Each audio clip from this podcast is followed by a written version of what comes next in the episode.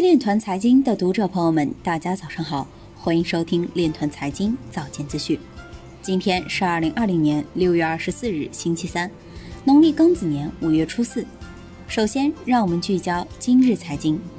美国最高法院表示，美 SEC 必须限制其从欺诈计划中追缴利润的能力。澳大利亚二零一九年在加密货币骗局中损失近一千五百万美元。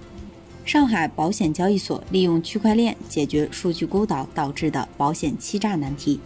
河北石家庄市启动防范非法集资宣传月活动，聚焦虚拟货币等领域。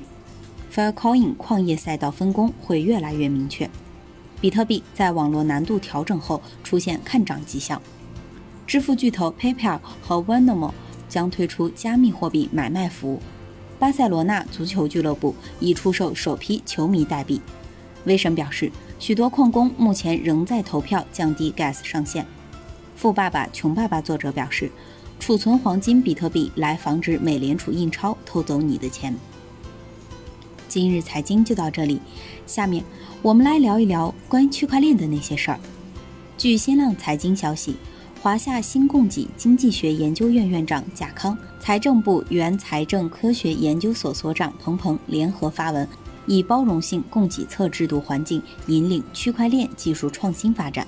文章建议：第一，提供宽松的政策环境，分类、分层次引导区块链技术的发展方向；第二，不失时机地探索和推进监管体系创新，营造鼓励和包容创新发展的社会环境；第三，监管体系创新要积极总结在所谓“互联网加”取向上已有的防范风险方面的经验教训。